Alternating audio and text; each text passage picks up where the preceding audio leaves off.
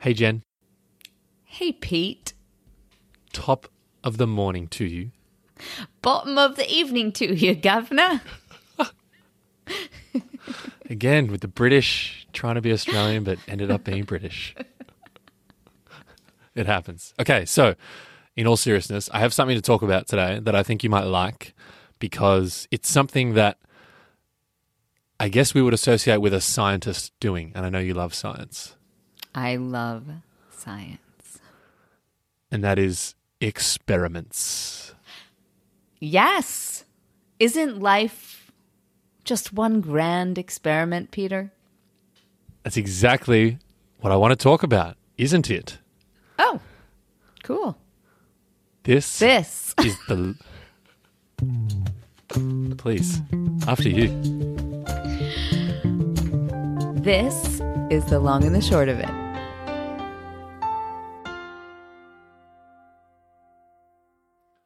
I'm definitely keeping that in, by the way, that muck up. I think that'll be funny. okay, so experiments. Tell me more. I was recently asked by a client of mine, I think it was a client of mine, who was having some trouble thinking about a certain decision and making a certain decision. And what became apparent to me through asking questions and trying to unpack this decision a little bit was that the fear of making the decision and the decision being permanent. Like, if I make this decision, I can never change my mind. Or if I make this mm. decision, I'm stuck with it for the next 20 years. And so, in working through it, what we were able to, or what I was able to help her realize was you can change your mind once you make a decision. And she actually threw back to me and asked me, well, like, how do you think about making decisions or trying new things or changing your mind? And I said, well, I actually think about things as projects or probably a better frame as experiments. And that I have permission with an experiment in my head. If I frame it as an experiment, I have permission to change my mind because it was an experiment and maybe it worked and maybe it didn't. And what did I learn from it?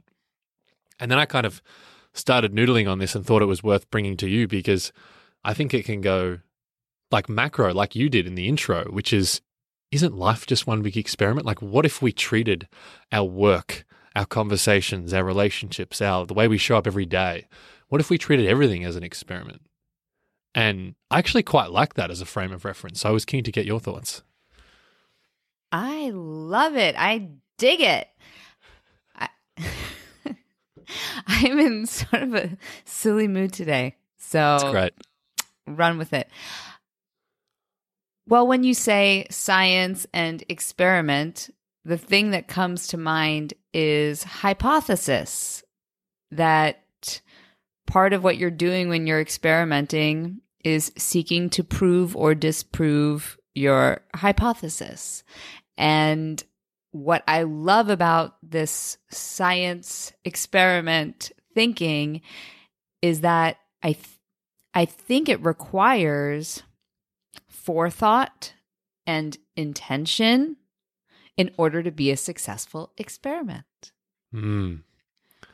I would add on top of that curiosity as well, Oh yes. which is where I'm. I'm.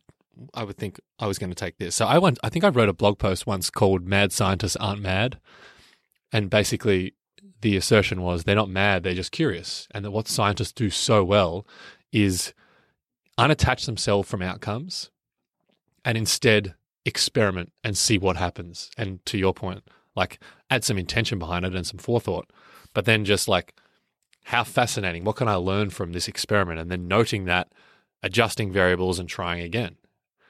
And so, like, we think about it as in a lab with a Bunsen burner and like doing crazy experiments, but like trying a new diet is an experiment, trying a new workout regime is an experiment, getting up early and experimenting with a morning routine is an experiment. These are things that we can constantly adjust variables on, constantly change our mind about, and kind of like we spoke about in one of our other episodes, which was about like test and learn, test and learn. I think we mentioned in the in the seasons episode of like, what if we just experimented, tested it, and then learnt from that, and maybe adjusted some variables. I don't know why my mind just ran to this place. And it's one of those annoying things where I can't even tell you what I'm referencing. I don't remember where I heard this, but I definitely heard it this week on a podcast. Just don't remember which one about how when the the London metro was on strike and all of these hundreds of thousands of commuters had to find a different way to work that when the strike was over many of them didn't go back to riding the tube because their circumstances dictated they find a different way and the new way was better. And they would never have found the new way unless this strike had happened. So I was thinking about that all week. Like, I always basically get to work the same way in the morning. And what are the other things in my life where I'm always doing the same thing the same way because it's worked that way? So it's funny that you brought up experimenting because I've sort of been taking a peek at myself, going, where uh, have I just really fallen into old habits because they simply work as opposed to because they are truly the best option? Yeah, and there's I like you can't remember the reference, but I know there's some science behind the fact that it's quite good for one's brain to do things differently. So what I mean by that is like I remember there was a show in Australia that got really popular and I cannot for the life of me remember it what it was called, but it was basically all of these different ways that we can use our brain better and improve our cognitive ability. And one of them was like, take a different way to work. Each day you go to work, travel a different route or route, uh, or or get a bike one day versus get a train the other day, or versus walking the other day. And that doing those things slightly differently just makes your brain think a little bit differently, and different neurons sort of connect. And so I love that as a as a like idea. I mean, some other ones were like brush your teeth with your left hand instead of your right hand, and hmm. just kind of these little experiments to trick your brain into thinking a little bit differently.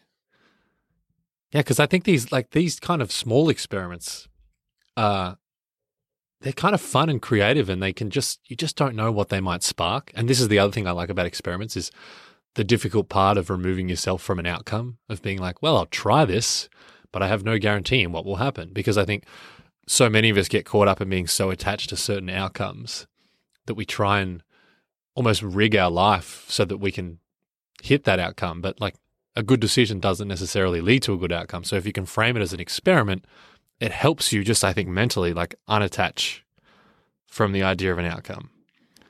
The other thing I was going to say is if we frame things things as experiments, I think it reduces the friction and I sort of alluded to this at the start of if I'm thinking about starting a podcast, for example, or a blog, or starting a new project, or proposing a new collaboration with a another client, if it's framed as an experiment, I think the friction is automatically in my head reduced in that I have permission to shut it down. I have permission to change my mind. I have permission to stop the podcast, stop the blog, stop that thing. And this is kind of where I was going with my client is committing to starting a podcast. It doesn't mean you're going to have to podcast for the next 20 years of your life.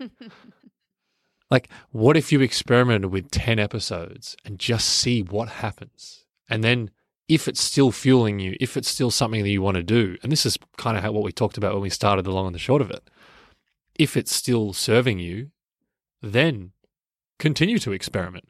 But if it's not, change a variable, try something else. So I don't know if I'm repeating myself, but I just wanted to go back to that idea of using it as a way to reduce friction in the decisions that we make. I love that so much. I think that is a wonderful lens to put on it. And something that I would encourage your client and us and all of our listeners to do is when you have concluded said experiment and are in that reflection phase, if what you have determined is that I was going to experiment with 10 episodes of a podcast, I get to the 10th episode and I'm like, eh, not for me. That before you move on to the next thing, it's what did I learn? What can I take forward? What can I apply to some of the other things I'm working on? I'm, I I think there are myriad examples in science of someone setting out to prove a hypothesis, disproving that hypothesis, and then solving a problem that was so much more important than the original thing they were looking to do. Hmm. I love that. And if you think about like a having, if you've read any scientific papers and they talk through the method and the hypothesis, and then they always have like a conclusion or findings, which I think is what you just referenced is that point of reflection of like, okay, so here's what we did actually learn by doing this. And often when we think about projects or work or or something like a podcast is we kind of miss that that last bit, that point of reflection and that point of what was the conclusion that I draw from all this or that I drew from all of this. Hmm, so I like that. Okay, I'm going to bring up something that you might not want me to bring up. I'll have to gauge the look on your face. Ooh, what is this? Well, before we started recording, you and I were talking about conducting an experiment to prove or disprove our hypothesis about whether or not we need an Instagram account. yes. We were, listeners, we go around in circles a lot about this, but we were riffing and exploring this question of do we need a social media account for the long and the short of it? What's that for? Is it helpful? And I think I actually said to you, or maybe you said to me, we could experiment with it for a month and see what happens. Yeah, that's really funny. That is pretty much what happened. And so, what I think is interesting here is several episodes ago, we did an episode on social media where we sort of thrashed about do we want it? Do we like it? Do we need it? Um, and we didn't really come to a definitive conclusion, but I have definitely been far less active on social media since that episode. Me too. I felt like I gave myself permission to just get off of it. But now, what is interesting is I think that the space that's been cleared has left some room for new ideas about it to come in. And now we're going back to the drawing board and saying, okay, if we were actually intentional about this, how could we experiment with adding value to the lives of the people who would see our posts? And uh, so I guess what I'm saying, Peter, is that I'm challenging us to experiment, to conduct an experiment on Instagram, which Grandma Waldman over here has no idea how to use, So when we say we, to see if. when we say we, I mean you. but how can we uh, share things of value over there? That is what I'm proposing as an experiment for us. I dig it. I'm okay with it. And we don't need to edit that out because I'm open to it. So, the thing I like about, again, if we frame it as just thinking through this live example. So, if it's an experiment, then I know that from a timing point of view, I can get my head around, okay, I can I can commit to 4 weeks of us trying this and seeing what happens. That doesn't sound too overwhelming.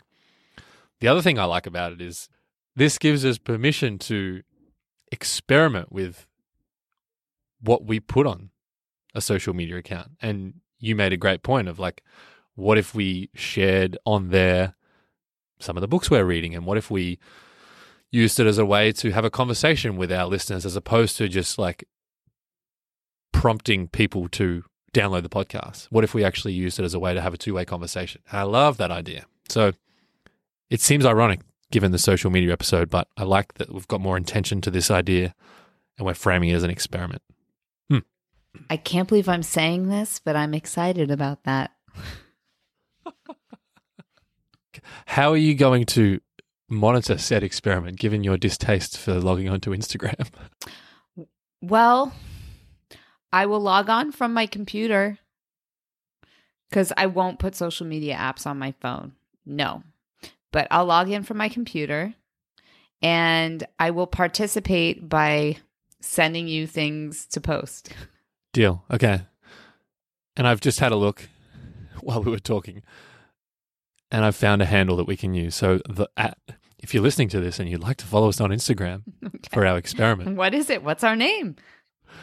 it's at the long and the short of it podcast because the long and the short of it was taken, so I just added podcast on the end.